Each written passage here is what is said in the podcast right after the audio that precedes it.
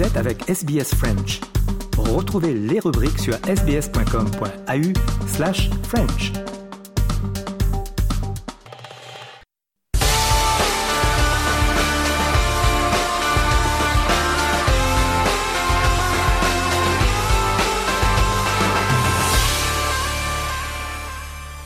Le journal des sports de ce jeudi avec euh, le foot. Euh, les Matildas ont perdu leur deuxième match contre les Canadiennes hier, mercredi à Vancouver. Score 1 but à 0. Steph Catley des Matildas pense que l'année a été cependant significative malgré la défaite hier.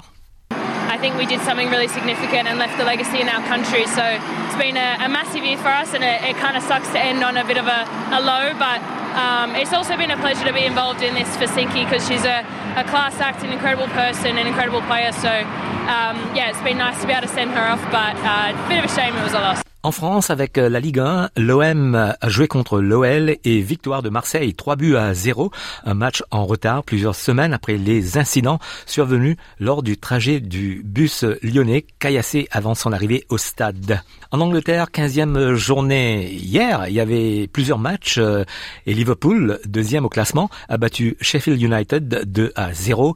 Aston Villa s'est imposé contre Manchester City 1 à 0 et passe à la troisième place. Arsenal a joué mardi soir contre Luton, score 4 buts à 3. En Espagne, le Real en tête devant Gérone à la différence de but. Le FC Barcelone, troisième, a gagné contre l'Atlético de Madrid, un but à zéro. En Allemagne, huitième de finale, le Bayer Leverkusen s'est imposé contre Paderborn, 3 buts à 1. Stuttgart a battu le Borussia Dortmund 2 à 0. Mardi, le Borussia Gladbach s'est imposé contre Wolfsburg 1 à 0. En Italie, huitième de finale avec le match nul entre Fiorentina et Parme, deux buts partout. Mardi, la Lazio de Rome a battu Genoa 1 à 0. En Écosse, Celtic s'est imposé contre Hibernian Édimbourg, 4 buts à 1 et reste leader. Et Rangers, deuxième au classement, a battu Art of Midlothian, 1 but à 0. En Afrique, quelques nouvelles du foot avec la canne féminine et les 12 pays qualifiés sont connus. Babacar Diarra. La conclusion du deuxième tour des éliminatoires a notamment vu les qualifications dans les matchs encore indécis au match retour en l'occurrence de l'Afrique du Sud, vainqueur du Burkina Faso 2-0, du Botswana qui a sorti le Kenya en s'imposant 1-0 et de la République démocratique du Congo euh, qualifié en dominant la Guinée équatoriale 2-1 après le nul 1 partout à l'aller. Les Léopards dames étaient pourtant menées 1-0 mais elles ont trouvé les ressources et vont disputer la compétition pour la première première fois en 12 ans, le sélectionneur intérimaire Papi Kumoto se félicite d'avoir accompli sa mission au micro d'Olga Massangu. Je suis euh, un homme le plus zéré pour le football féminin. Pour eux, vraiment, c'était nécessaire. C'était le moment opportun pour eux, pour que euh, les choses bougent. Je suis content pour eux. Ma mission, c'est fini. J'étais là seulement pour le deux matchs. Et je voulais me battre avec eux. Je voulais les aider à aller en Coupe d'Afrique comme les hommes. Maintenant, c'est à eux d'organiser. Je suis content, très content. Les huit autres nations qualifiées pour la Cannes féminine sont le Sénégal, le Mali, le Nigeria, l'Algérie, la Tanzanie, le Ghana, la Tunisie et la Zambie. La Cannes féminine 2024 se tiendra au Maroc, mais la date de la compétition n'est pas encore connue. Handball avec euh, la France qui s'est imposée contre l'Autriche 41 à 27 et la France se rapproche euh, des quarts de finale. Marion Casanov RFI. L'équipe de France féminine poursuit son sans faute au mondial en Scandinavie. Quatrième victoire en, en autant de rencontres, cette fois face à l'Autriche. Score final 41 à 27. Le plus large succès des Bleus lors de cette euh, compétition signe et qu'elle semble monter en puissance. C'est ce que pense leur sélectionneur Olivier Crumbles pour qui les quarts de finale sont déjà tout proches. Il y a tout lieu d'être satisfait. Il semble qu'on n'est pas de bobo. On a pris six points.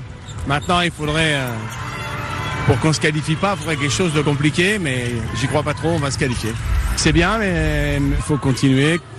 Tous les feux sont verts, même si euh, est bien évident que lorsqu'on va aborder des adversaires plus forts que celui-là, il faudra être encore meilleur. Et puis trois équipes euh, africaines qualifiées, comme nous l'explique Sylvie Berruet, pour RFI. Le Sénégal, euh, l'Angola et le Cameroun qui jouent ce jeudi euh, contre la Suède, 19h30 en universel, on y reviendra. Une densité inédite hein, pour l'Afrique à ce niveau de la compétition et qui montre, selon le sélectionneur camerounais Bertin, Bertin Jantou, que le handball africain euh, progresse. Cela traduit que le niveau de notre handball est en train de progresser et nous en sommes fiers et nous en sommes satisfaits.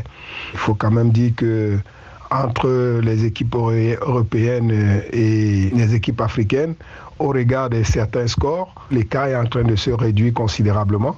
Maintenant, il nous reste de travailler, d'être compétitifs. Et aussi, le nombre de participants des équipes africaines aussi peuvent encore augmenter euh, D'après ces résultats, l'Afrique reste le deuxième continent en matière de handball. Donc c'est normal aujourd'hui qu'on essaye de redonner une place à ce handball africain et espérer aussi nous retrouver parmi les huit meilleures nations. Et ces mêmes Sénégalaises ont battu les Chinoises mardi. Le point avec Babacar Diarra, RFI. De à 15 à Göteborg en Suède, elles sont donc qualifiées pour le tour principal comme l'Angola et le Cameroun. Après avoir accroché la Croatie 22 partout et cédé tardivement face à la Suède 26 à 18, les Sénégalaises sont allées chercher leur première victoire au tour préliminaire en même temps qu'une qualification historique récompense aussi du travail fourni par le sélectionneur Yassine Messaoudi. C'est historique pour le handball sénégalais. On est rentré un peu timoré, beaucoup de pression. On sortait de deux grosses prestations face à la Croatie et la Suède. Euh, face à la Chine, on est un peu rentré timidement, mais euh, on a su se libérer en deuxième mi-temps et obtenir cette euh, qualification qui est largement méritée. C'est encore une fois un grand plaisir de voir le Sénégal arriver pour la première fois de son histoire au tour principal. Au tour principal, les Sénégalaises auront trois rencontres à disputer. Elles affronteront la Hongrie jeudi, le Monténégro samedi et enfin les Camerounaises lundi prochain avec l'espoir d'accrocher une place en quart de finale. On passe au basket avec euh, une nouvelle du basket en Afrique euh, en compagnie d'Arnaud Pontus et de Babacar Diarra pour RFI. En basket, à l'approche de la Basketball Africa League féminine, les derniers tickets viennent d'être distribués. Cette compétition va remplacer la Coupe d'Afrique des champions euh, féminines de la FIBA et les deux représentants de la zone 3 sont connus. Il s'agit du club nigérian de Custom et du club béninois de l'ASPAC qui disputait un tournoi à 3 avec MFM, un autre club nigérian. L'ASPAC avait d'ailleurs les yeux rivés hier sur le match remporté 59-45 par Custom face à MFM, ce qui leur ouvre les portes de cette édition inaugurale de la Women's Basketball Africa League qui aura lieu au Caire à partir de la semaine prochaine. Landry Adonion, le manager béninois, est ravi de la progression de son équipe. Je vois que le niveau du basket béninois n'est pas aussi derrière parce que en son temps quand on venait, on n'obtenait aucune victoire sur trois et quatre équipes et de la première à la quatrième du Nigeria, le Bénin ne pouvait pas décocher une seule victoire. Mais aujourd'hui, le Bénin, euh, qui est Aspak vice-champion, du Bénin bat la, la vice-championne aussi du Nigeria, c'est-à-dire qu'il y a un progrès, il faudrait qu'on continue. Nous, actuellement, nous sommes en train d'apprendre. Arriver en Égypte là-bas, on va aussi essayer de faire ce qu'on peut. Je suis très satisfait de la prestation de mes joueuses. Landry Adonion, le manager de l'ASPAC au micro de Bright Abiola, les Béninoises retrouveront les 11 autres clubs participant à cette balle au féminin du 11 au 19 décembre prochain. Et puis à quelques mois des JO de Paris, l'enjeu des transports dans la capitale et les possibilités que la ville ne soit pas prête. Explication Marie Casadebé, RFI. Sur les 14 lignes du métro parisien, 5 sont pointées du doigt. Moins de 85% de leurs trains sont à l'heure. Selon Île-de-France Mobilité, c'est moins bien qu'avant l'épidémie de Covid. L'autorité régionale dénonce des problèmes de ressources humaines, l'absentéisme chez les conducteurs ou encore les difficultés de recrutement dans le secteur de la maintenance qui empêcherait plus de 20% des métros de rouler sur la ligne 8 par exemple.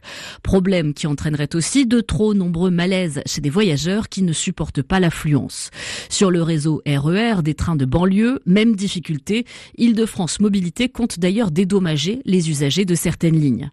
Fin novembre, c'est la mairie de Paris qui alertait. Pour Anne Hidalgo, il y a deux choses sur lesquelles Paris n'est pas prêt, les transports et la mise à l'abri des sans domicile fixe. Depuis, mairie, région, État se renvoient la balle. Beaucoup de questions donc encore en suspens sur la façon dont les 15 millions de visiteurs attendus vont se déplacer lors de ces jeux. Une chose est sûre, ce sont eux qui paieront la facture Durant toute la période des JO, le ticket de métro, bus et tram passera de 2,10 euros à 4 euros. On passe au tennis avec euh, les organisateurs du tournoi de Brisbane qui sont confrontés à une tâche difficile pour les places finales après que quatre des meilleurs espoirs australiens ont raté la qualification pour l'entrée automatique. Le numéro 40 mondial Alexei Popirin, le numéro 45 euh, mondial Max Purcell et le numéro 55 mondial Jordan Thompson sont les trois Australiens assurés de participer à l'événement. Alexander Vucic, Tennessee Kokinakis, Chris O'Connell et Rinky Ijikata ont tous raté de peu la qualification. Le tournoi débutera le 31 décembre prochain et se poursuivra jusqu'au 7 janvier de 2024 avec le grand retour de Raphaël Nadal, officiellement classé 664e au monde. Après presque un an d'arrêt, après une opération à la hanche, eh bien lui, il a accepté une des trois wildcards proposées. L'ancienne championne de l'Australian Open, euh, Caroline Wozniacki a reçu une wildcard pour ce tournoi en janvier, mais la star britannique Emma Raducanu a raté sa chance. Elle devra passer par les qualifications. Elle l'a déjà fait à l'US Open en 2021 où elle a triomphé en finale de manière sensationnelle. Voilà pour le journal des sports de ce jeudi.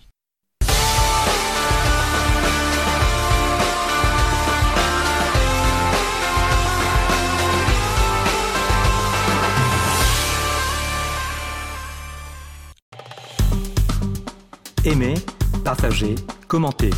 Suivez-nous sur facebook.com slash sbsfrench.